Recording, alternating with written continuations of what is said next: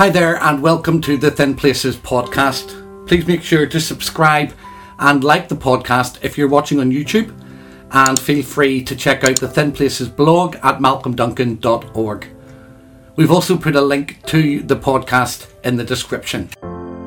Welcome to the Afterlife series with Malcolm Duncan, episode 6 A New Heaven and a New Earth, part 2, examining the throne room, heaven's grandeur, and God's greatness. Last uh, Wednesday evening, we explored the new heavens and the new earth.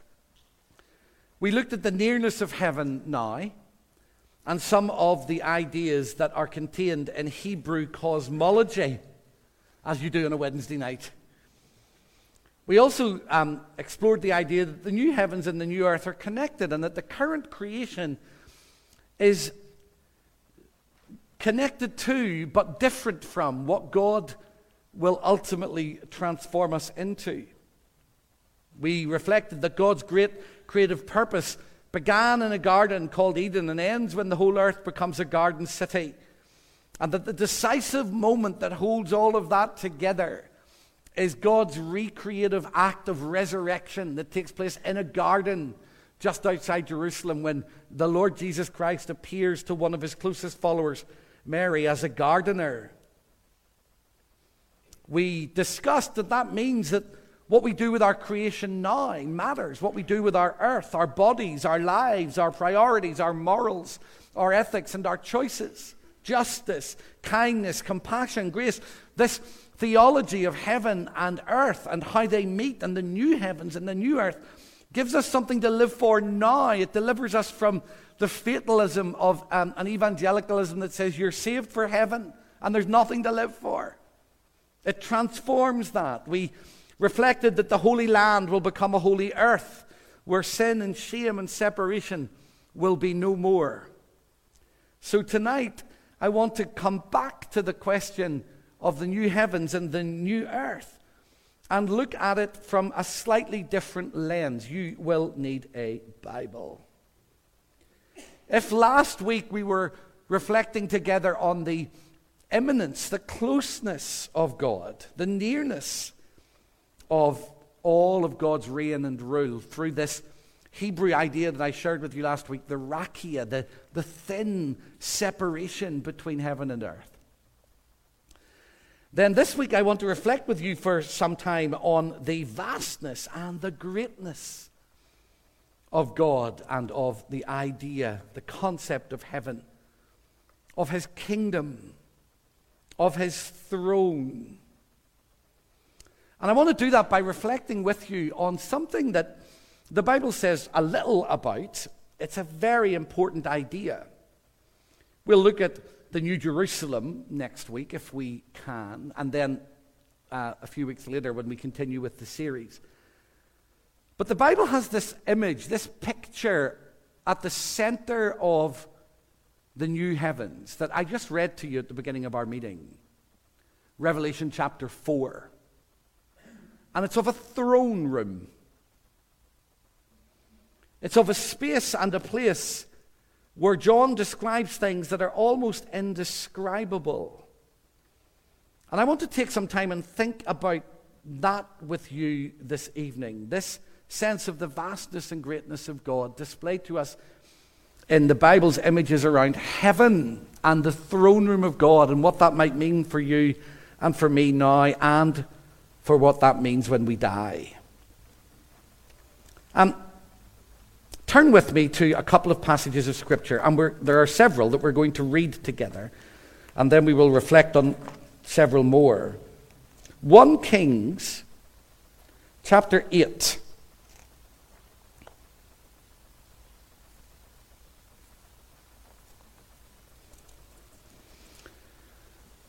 This is the story of the dedication of the temple and Solomon's prayer.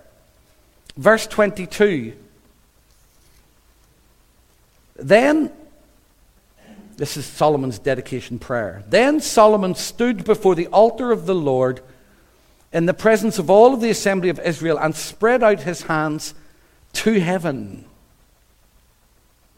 He said, O Lord God of Israel, there is no God like you in heaven above or in earth beneath, keeping covenant and steadfast love for your servants who walk before you with all your, their heart. The covenant that you kept for your servant, my father David, as you declared to him, you promised with your mouth and have this day fulfilled with your hand. Therefore, O Lord God of Israel, keep for your servant, my father David, that which you promised him, saying, There shall never fail you a successor before me to sit on the throne of Israel. If only your children look to their way, to walk before me as you have walked before me. Therefore, O God of Israel, let your word be confirmed, which you promised by your servant and my father David. But will God indeed dwell on the earth? Even heaven and the highest heaven cannot contain you, much less this house which I have built. Have regard to your servant's prayer and his plea, O Lord my God. Heed the cry and the prayer that your servant prays to your, you today, that your eyes might be open night and day towards this house, the place which you have said, My name shall be there, that you may heed the prayer that your servant prays towards this place. Hear the plea of your servant and of your people Israel when they pray toward this place. O hear in heaven your dwelling place. Heed and forgive. And that's an image that pops up right across the Bible. God is close, closer than a brother, closer than our breath. And simultaneously, God is enthroned in heaven. He is majestic above all other things. He is all powerful. He is all knowing, all seeing. What does this idea of the throne of God and the throne room of God have to do with life after death? Everything. Because it reminds us of the God that we serve. It reminds us of the God that is this person, has these characteristics, lives in this sense of timelessness, greatness, and glory, and who has come and made his way known to us. The idea of this throne room is important for us because it transforms how we live and it can transform how we die. It gives us a picture of God as king. The Bible gives us a picture of God occasionally walking in heaven. We have this image that signifies or bounces across the scriptures of God's reign and rule that is given to us through the image of his throne, through the metaphor of a throne. But the question is is the throne of God just a metaphor? Is it just an image? Is it just a picture? What's going on when you read the Bible around some of this stuff?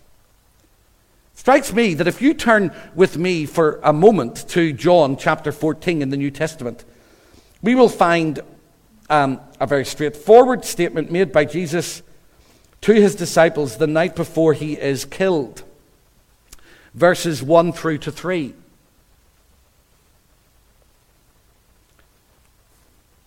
Do not let your hearts be troubled. Believe in God. Believe also in me. In my Father's house, there are many dwelling places. If it were not so, would I have told you that I go to prepare a place for you? And if I go to prepare a place for you, I will come again and will take you to myself, so that where I am, there you may be also.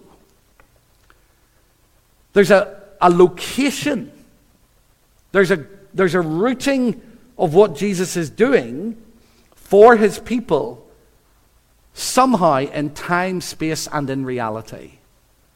The idea of heaven is not just this thing that is close, this idea or this concept. It is a place. And at the center of it is this image of God's reign and rule exhibited to us through a throne. It's the place where his glory dwells, we know from Hebrews chapter 2, verse 10. It is the place where we will be perfected forever, according to Hebrews 10 14. It is the place where those who are in Christ discover all that He is, according to John chapter 1, verse 16.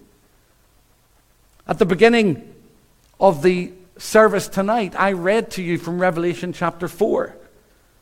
And we read in that passage in verse 1 that John saw it, that he was brought to the door of it. We're not told that he entered it, but somehow he had a powerful encounter that brought him to this space. Turn with me to 2 Corinthians for a moment, chapter 12. I'll give you a chance to find it, because I need a chance to find it too.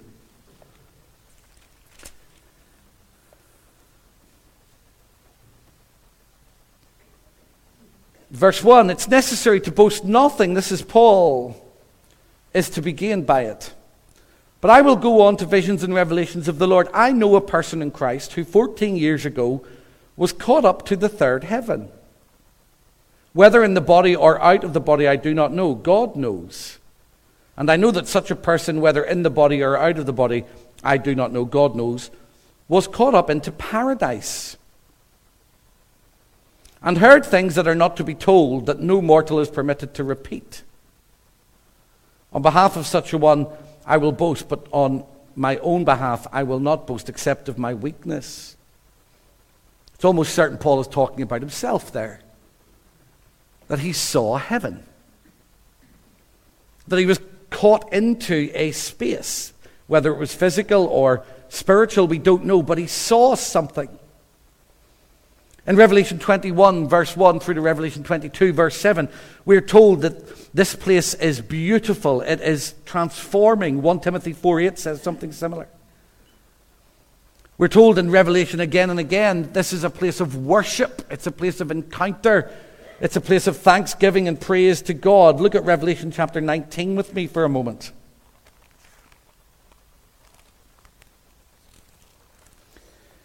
Verses 1 through to 3. After this, I heard what seemed to be the loud voice of a great multitude in heaven saying, Hallelujah! Salvation and glory and power to our God, for his judgments are true and just. He has judged the great whore who corrupted the earth with her fornication, and he has avenged on her the blood of his servants. Once more they said, Hallelujah! The smoke goes up from her forever and ever, and the 24 elders and the four living creatures fell down and worshiped God who is seated on the throne, saying, Amen. Hallelujah. And from the throne came a voice saying, Praise our God, all you his servants and all who fear him, small and great. Then I heard what seemed to be the voice of a great multitude, like the sound of many waters and like the sound of mighty thunder peals. Doesn't it sound like Revelation chapter 4 that we read at the beginning of the meeting?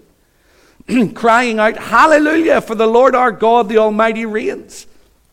Let us rejoice and exult and give him the glory, for the marriage of the Lamb has come, and his bride has made herself ready. To her it has been granted to be clothed with fine linen, bright and pure, for the fine linen is the righteous deeds of the saints. This is a place of great glory, of great worship, of great intimacy that is almost impossible to describe. And it is a current place. It's not something that's going to be created one day. It is current. It is what God is dwelling in now. Last week I talked to you for a moment about what's called dialectical theology, the idea that God ex- that two apparently conflicting ideas hold each other in tension. Do you remember that? And I talked about um, various things, but one of those dialectical tensions is immanence, closeness, and transcendence, greatness. God is at one and the same time close, right here. In fact, right here. And great. And there. And enthroned. He is both at once. That gives us courage and confidence and hope. And there is no better picture of that greatness and vastness than the idea of his throne. Described across Scripture in various contexts, and I'm going to take a few of them to look at with you this evening to help you get a sense of what this might mean. What is really interesting is Very rarely is God described in, in the Bible. So, in the three passages that we will look at in a moment Isaiah chapter 6, Ezekiel chapter 1, and in Daniel chapter 7 and Revelation 4 that we will return to, the throne is described, the surroundings are described, but God isn't. Or there's little said about him. There's a little said about him, but not much.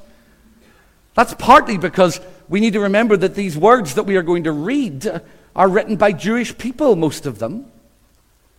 And embedded in Jewish theology is the, this very simple idea you can't describe God. You can't make an idol to him. You can't make a representation of him. You can't even use his name. Because to do so is to tread on extremely holy ground. That's why Psalm 104 describes God as dwelling in um, a brilliant and dazzling light. It's why Paul describes God as um, dwelling in light that is unapproachable in 1 Timothy 6:16. and that's why when you read the verses that we will read in a moment together, you discover that God's image, God's description, although it's limited, is really rooted in this concept of being inexplicable. Dazzling lights, bright, shining, brilliant, radiant lights. But what we do have is a description of that which is around him. And when we catch that, when we allow that to impact us, something really powerful happens in us. In Isaiah 6, well, don't look at it yet. In Isaiah 6, God gives Isaiah a vision of his throne room. In Daniel 7, God does the same thing. In Ezekiel chapter 1, God does the same thing. In Revelation chapter 4, God gives John a similar vision. There are other snippets of this that are scattered across the scriptures. 2 Chronicles 18, 18, Psalm 9, Psalm 11, Psalm 45.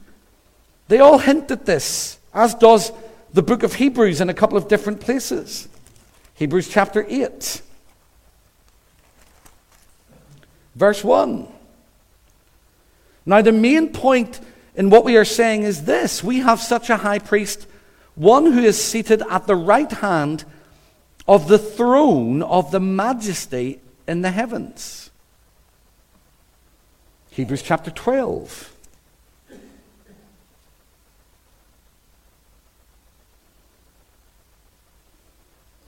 Verse 22 You have not come to Mount Zion, but, but, but you have come to Mount Zion and to the city of the living God, the heavenly Jerusalem, and to innumerable angels in festal gathering, and to the assembly of the firstborn who are enrolled in heaven, and to God, the judge of all, and to the spirits of the righteous made perfect, and to Jesus, the mediator of a new covenant, and to the sprinkled blood that speaks a better word than the blood of Abel. We're, that's densely packed theological language that we're going to explore in a few weeks, line by line, because it is so life giving and so powerful. Heaven is God's throne, we are told in Matthew chapter 5, verse 34, and Isaiah chapter 66, verse 1. But how can God have a throne if God doesn't have a body?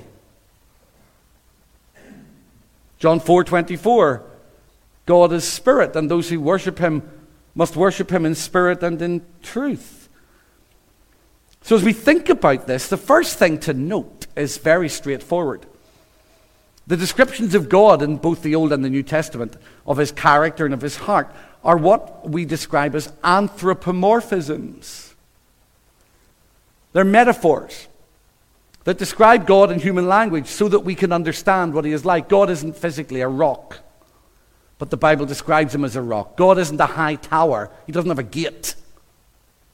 It's a, it's a description of him.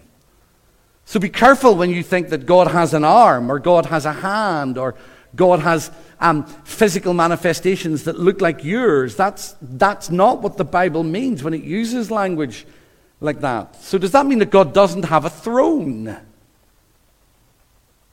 That the throne room described in Revelation 4 is, meta, is, a, is a metaphor. That heaven is a metaphor. In fact, some people suggest that. They will suggest heaven is just the metaphor of all metaphors. It's not real. It's just a description that's trying to help us understand what God is like. It's trying to help us understand what eternal life is like. I'm not sure about that. I know that the Bible uses the language of thrones and throne rooms as a metaphor, but I think they are more than that. I think the fact that they appear in John, in um, Isaiah chapter 6, in Ezekiel chapter 1, in Daniel chapter 7, in Revelation chapter 4, and there's such clear consistency around it, points to the fact that there is something else going on here, and that Jesus said, I'm going to prepare a place for you, and if I go and prepare a place for you, I will come back and take you to be there with me. Where is that place? As I said at the beginning of our Bible studies together on the afterlife, where is the resurrected Jesus now? Where's his resurrected body? It's somewhere. I can't explain where. I can't describe it. I've tried to describe the reality of heaven and earth and the reality of his presence, but we run out of words. But here are some of the ways, before we get to the descriptions themselves, here are some of the things that we could take from this metaphor of the throne of God that might help us live well and die well. First of all, what do thrones conjure up for you? What does the image or the picture of a throne conjure up for you? It's not. I spent a couple of hours um, last week just sitting with a picture of a throne on my computer thinking, what does that say to me? Power, rule. Psalm 103, verse 19, talks about God ruling the heavens, ruling the earth, ruling all things. Sovereignty,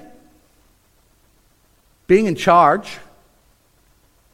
When our kids were small, one of them used to say to the other when they got on their nerves, You're not the boss of me. Well, our political culture is not the boss of me. It's not the boss of the church. God's the boss of the church. God's the boss of his kingdom. God's the boss. A sovereign speaks of that. Transcendence greatness, majesty, honor, but also judgment. That's where decisions are made. It's where consequences are faced. It's where sentences are passed. The Bible has got plenty of images for that. Psalm 9, verse 6, Psalm 89, verse 14, Revelation chapter 20, verse 11. But the Bible says more about this throne. It says that around this throne there is praise, there's worship. Revelation chapter 14, verse 13. Psalm 66, verse 2. In fact, Revelation 14 is a powerful picture of what's going on around the throne of God. Let me read a section of it to you. Then I looked, and there was the Lamb standing in Mount Zion, and with him were 144,000 who had his name and his father's name written on their foreheads. And I heard a voice from heaven like the sound of many waters. That happens repeatedly in Revelation. And like the sound of loud thunder, so does that. The voice I heard was like the sound of harpists playing on their harps. And they sing a new song before the throne and before the four living creatures. There they are again. And before the elders. There they are again. No one could learn that song except the 144,000 who have been redeemed from the earth. It is these who have not defiled themselves with women, for they are virgins. These follow the Lamb wherever he goes. They have been redeemed from humankind as firstfruits for God. And the Lamb, and in their mouth no lie was found. They are blameless. There are pictures of worship and praise and glory and authority and celebration around this throne. And eternal life flows from this throne. The very last chapter of the Bible. Revelation chapter 22, verse 1. Listen to the words carefully. Then the angel showed me the river of the water of life, bright as crystal, flowing from where? Flowing from the throne of God and of the Lamb through the middle of the street of the city. What I think is remarkable, beautiful, is that this throne is all of that life, purity, holiness, hopefulness, glory, sovereignty, transcendence, transcendence, power, judgment, but also, and without this we couldn't even think about it, mercy. This is where mercy is obtained. Hebrews chapter 4, verse 16. Hebrews chapter 9, verse 24. In fact, let me suggest something to you, which we're going to go on to explore in a moment. So important is this idea of mercy that in order to understand the throne of God and why that matters to us now and why it should encourage us in our lives, we have to root it, the picture of the throne and the throne room of God, not just in our imaginations, but in the Jewish story of worship. And the Jewish story of worship is rooted in two particular structures. One of those structures is the tabernacle. And the other structure, and without going into all the detail of it, it could be suggested that the second structure was permitted by God rather than ordained by Him is the temple. The tabernacle, God gives specific instructions to Moses to build. You know what it is, or do I need to explain it? It's a tent that was made for the children of um, Israel as they wandered through the wilderness when they left, left Egypt. And they worshipped in it. Um, and God gave very specific instructions about what was to go in it and what wasn't to go in it and how it was to be built and all the rest of it. Years and years and years later, David wanted to build a temple, a structure, and he didn't get to do it, so his son built it. Whether he built it for God's glory or for his own or for a mixture of both is up for debate. Now, God used it, God permitted it, God inhabited it, God visited it. But there's no hint in the Bible that it was God's first choice. Just like it wasn't God's first choice that Israel had a king. But they both became pictures of something. And this is where we sometimes get this wrong. It's not that heaven is like those, it is, according to the biblical narrative, that they look like heaven. The original thing is where God dwells. The original structure, whatever you want to call it, is where God dwells. At the center of the tabernacle was a box. And on the box were carved angels, and it was overlaid with gold and ornate and beautiful. And it is called the Bema seat or the mercy seat or the throne. And in the picture of the ark, two things come together God's judgment and God's mercy, God's authority and power and God's closeness. And at the very center of the throne room is a throne which is at one and the same time a symbol of his power and a picture of his mercy. We receive both mercy and grace from Him that we worship as the all powerful one. This throne matters because, according to the Bible, it is the highest place. It is the center of all things. It is the place from which life flows because it is the place where God, from where God rules. And you might say, well, it doesn't feel like that now, Malcolm. No, but one day the world will bow before this throne. Every knee, according to Philippians chapter 2. And the Bible identifies two personalities at that throne God and God's Son. It's not clear at all whether there are two or one. It's hard to describe sometimes. But the language of thrones, I mean, the language of Scripture is clear. This is a symbol, a picture of the greatness and the glory of God, not in the future, but now. So when you sing your song out of key, when you and I stand at a graveside and try to sing a hymn that nobody knows the tune of, and think, whose idea was this?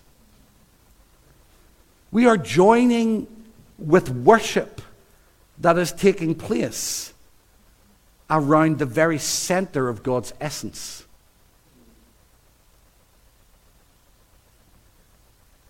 That changes how you approach those things. It changes how we live. Now, here's the thing. What else does the Bible say about this space? Well, according to Ephesians chapter 2, if you are a Christian, you are seated with Christ somehow in this space. Not tomorrow, not in six months, not when you get your life sorted out, now.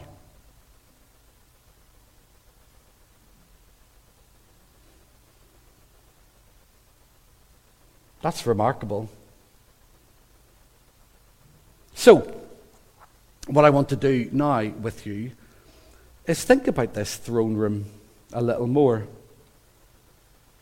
Reflect on it and see where we might end up and what God might help us to understand about it.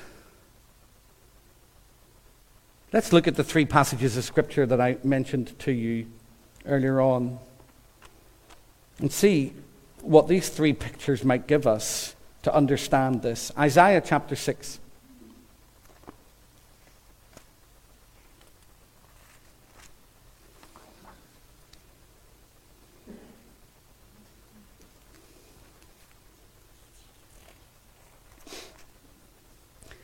Verse 1 In the year that King Uzziah died, I saw the Lord sitting on a throne, high and lofty and the hem of his robe filled the temple. Seraphs were in attendance above him. Each had six wings.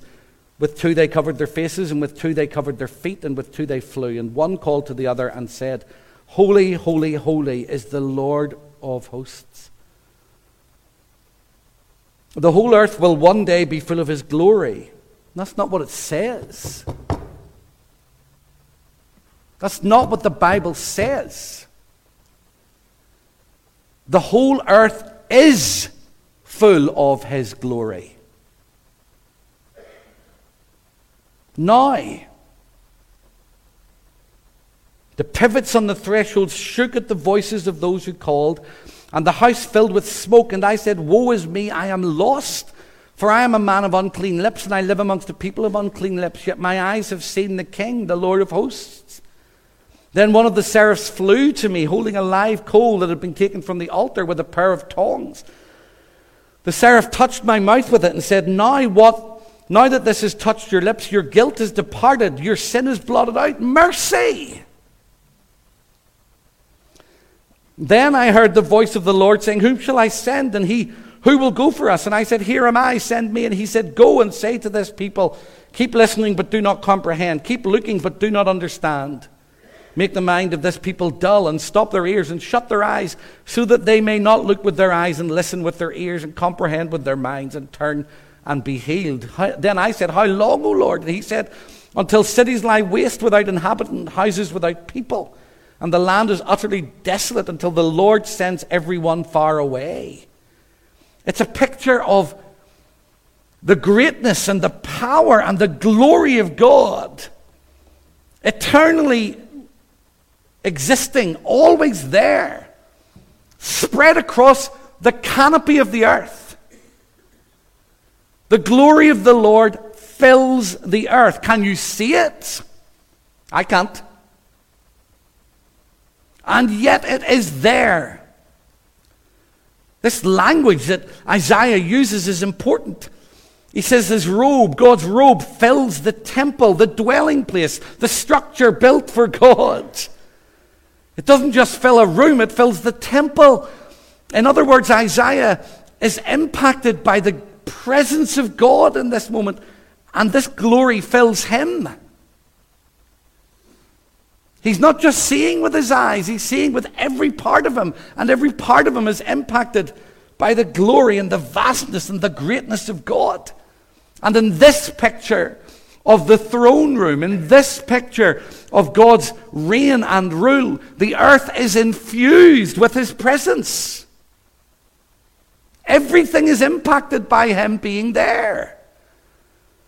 His glory fills, it will not fill at some point in the future. We evangelicals and Pentecostals and charismatics talk a great deal about entering the presence of God, finding the presence of God, walking into the presence of God. What if the presence of God is right here, right now, always available? What if we don't need to run somewhere to find Him? And our theology needs to be changed so that we're not looking for him somewhere. Instead, we're saying, You're here. Unveil my eyes, open my mind, help me to see who you are. Even in the moment of death, your presence is there. What about Ezekiel's vision of this throne room? It's complicated. Ezekiel chapter 1 if I was to preach on this with you, I could scratch its surface and it would take me about two years and I would feel as if I'd done a miserable job. Ezekiel sees a vision of heaven and of the throne. And in it, he sees four living creatures um, with diff- living creatures with four different faces. He sees wheels he sees angels. He sees winged creatures that are heavenly beings. Verse 26. And above the dome over their heads, there was something like a throne, an appearance like sapphire, and seated above the likeness of a throne was something that seemed like a human form. Upwards from what appeared like the loins, I saw something like gleaming amber, something that looked like fire enclosed all around. And downwards, from what looked like the loins, I saw something that looked like fire, and there was a splendor all around, like a bow in a cloud on a rainy day. Such was the appearance of the splendor all around. This was the appearance of the likeness of the glory of the Lord. When I saw it, I fell on my face and I heard the voice of someone speaking. You can't describe God. Just like Isaiah can't describe God, he can't fully explain what he sees. So he explains the throne, he explains what's around him. And what Ezekiel says is that he sees a throne. Now, the, without going into all of the detail, the word that is used here in Hebrew is slightly different to the word that is used in Isaiah because this throne moves. It seems to move around a bit. It seems to be able to move in separate directions. It's a chariot throne, or it's a throne chariot. Merkabah the Hebrew word. Why does that matter? Why does this sense of movement matter? Well, when Isaiah wrote, he was writing at a time of political uncertainty.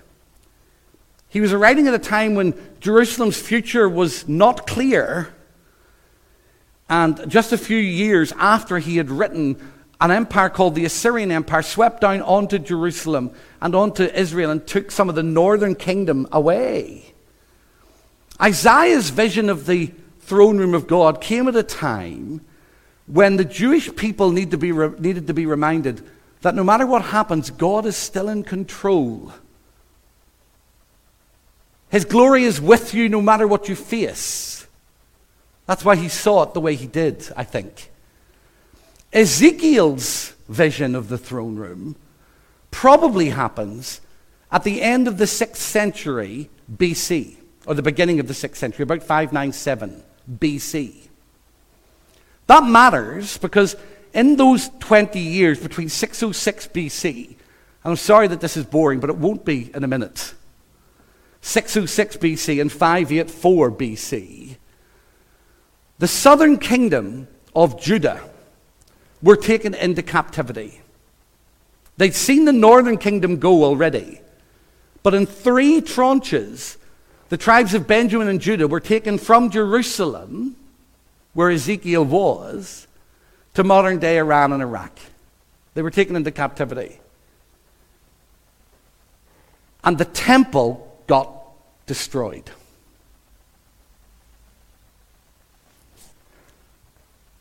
Where's God's throne if the temple that he's supposed to live in gets razed to the ground? Where's God's sovereignty when all the plans and purposes of our life are utterly turned upside down and we don't know what to do? Where are we left with this idea? In Ezekiel chapter 10 and chapter 11, this chariot throne of God leaves the temple. In other words, to Jews who have gone into exile, who have lost their temple, lost their identity, lost their place, and don't know where God is. Where's God when the temple in which he dwells has been destroyed? Ezekiel says, He's already left it. He's still on the throne. The temple might have got destroyed, but the throne didn't. Because the throne can't be destroyed. His reign and his sovereignty is not impacted when politics falls around us, when our worlds fall apart, when everything seems to be going wrong. God is still in control. He is still on the throne. In fact, in Ezekiel, if you read it, we don't have time to do it, God gives Ezekiel a blueprint of the temple, and it is rebuilt. But from that moment on, it doesn't have the same place in Jewish theology as it once had. The Bible tilts its words and its language away from the throne of God being in the temple to the throne of God being in heaven and God being in control. That takes us to the third vision, Daniel's vision of the throne. Daniel chapter 7. Verses 2 to 8. I wish we could bring sleeping bags.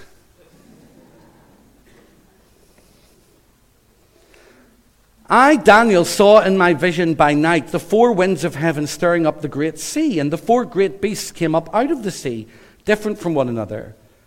The first was like a lion and had eagle's wings. Then, as I watched, its wings were plucked off, and it was lifted up from the ground and made to stand on two feet. Like a human being, and a human mind was given to it. Another beast appeared, a second one that looked like a bear. It was raised up on one side and had three tusks in its mouth among its teeth and was told, Arise, devour many bodies. After this, as I watched, another appeared like a leopard. The beast had four wings of a bird on its back and four heads, and dominion was given to it. After this, I saw in the visions by night a fourth beast, terrifying and dreadful and exceedingly strong. It had great iron teeth and was devouring, breaking in pieces, and stamping what was left with its feet. It was different from all the beasts that preceded it, and it had ten horns. I was considering the horns when another horn appeared, a little one coming up among them. To make room for it, three of the earlier horns were plucked up by the roots. There were eyes like human eyes in this horn, and a mouth speaking arrogantly. As I watched, thrones were set in place, and an ancient one took his throne. His clothing, again, not described. His clothing was white as snow, and the hair of his head like pure wool. His throne was like fiery flames, and its wheels were burning with fire, just like Ezekiel's. A stream of fire issued and flowed from his presence. A thousand thousand served him, and ten thousand times ten thousand stood attending him. Like Revelation, the court sat in judgment, and the books were opened. I watched then because of the noise of the arrogant words that the horn was speaking. And as I watched, the beast was put to death and its body destroyed and given over to be burned with fire. As for the rest of the beasts, their dominion was taken away, but their lives were prolonged for a season and a time as I watched in the night visions. I saw one like a human being coming with the clouds of heaven, and he came to the Ancient One and was presented before him. To him was given dominion and glory and kingship, that all peoples, nations, and languages should serve him. His dominion is an everlasting dominion that will not pass away, and his kingship is one that shall never be destroyed.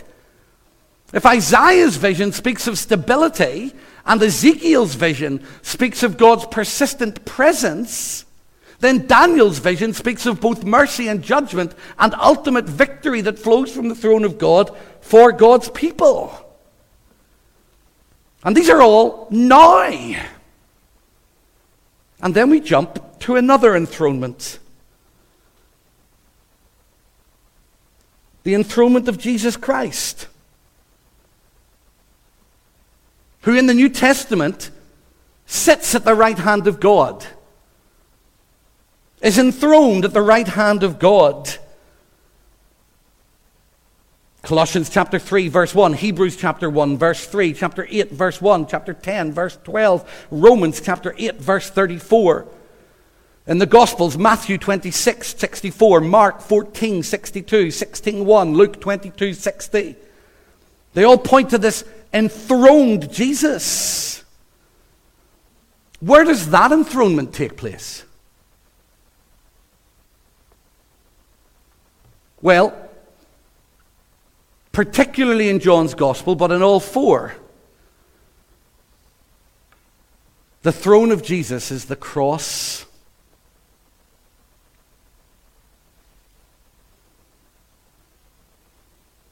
There's an earthly enthronement at the cross.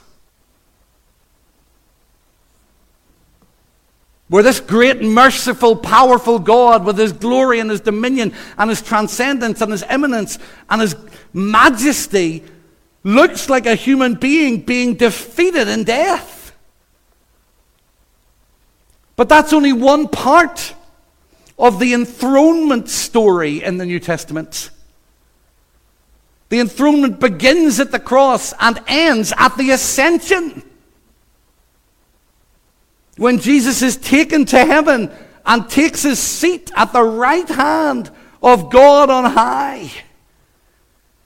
And the throne room of God now has God and God's Son enthroned. Righteousness and judgment look very different when looked at through this lens. Hope looks different. This enthronement, that's why this all matters. This enthronement transforms your pain. It transforms your loss. It writes a different story for our weaknesses and our vulnerabilities and our failings and our losses. This throne room is no longer simply detached away over there somewhere. It is brought close to us in the mercy and tenderness of Jesus Christ. And you know what that means? Nothing you can, nothing you go through is irredeemable. Nothing we go through is irredeemable. No experience can destroy us when placed into God's hands. No loss, no heartbreak, no pain, no sorrow, no cancer, no sickness, no illness, no disease, no, no challenges, no fears. Nothing can take us away from Him. Because that throne room has impacted us.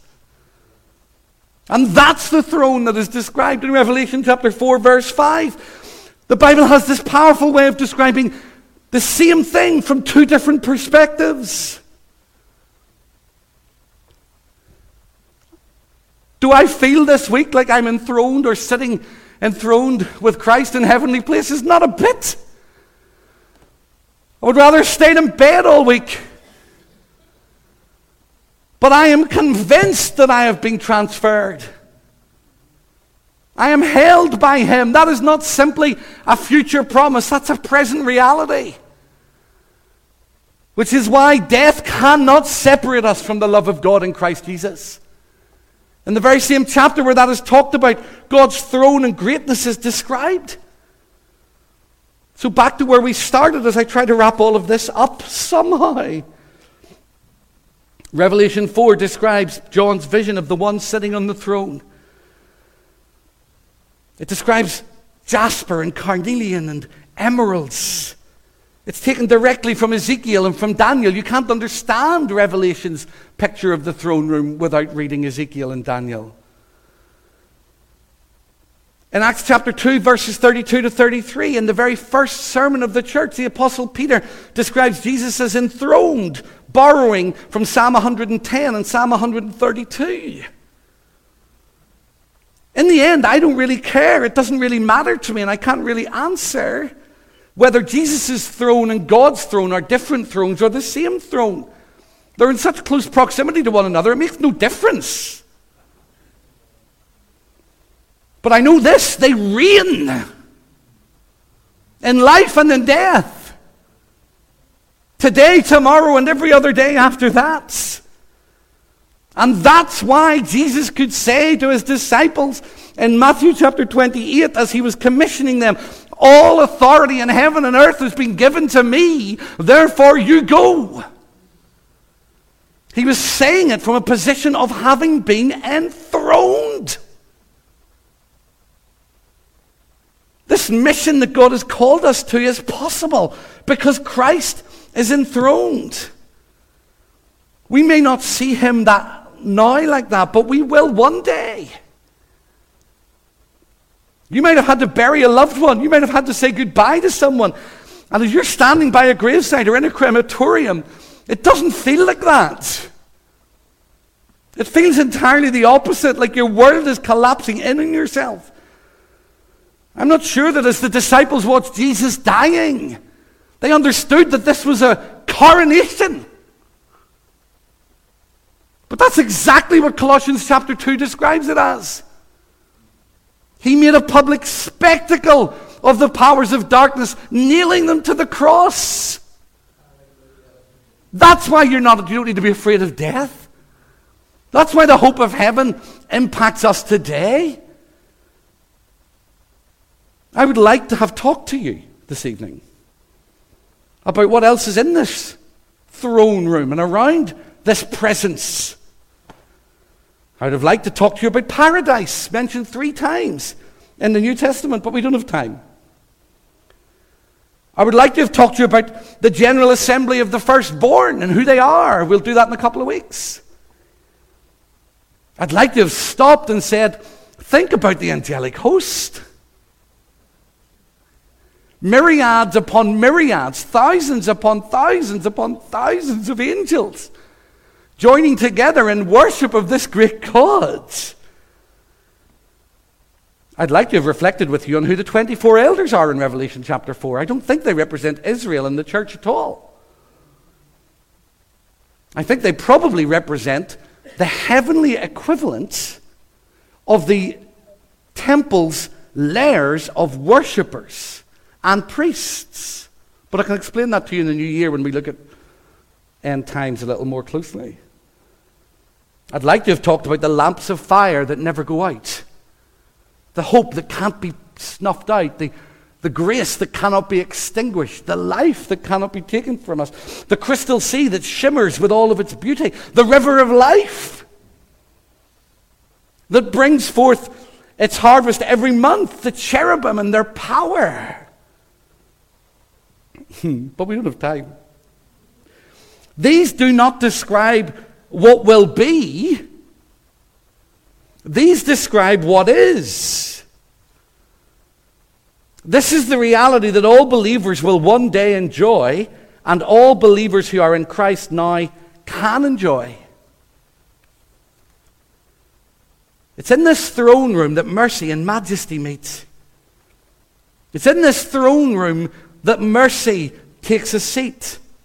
It's from this throne room that the glory of God fills the earth.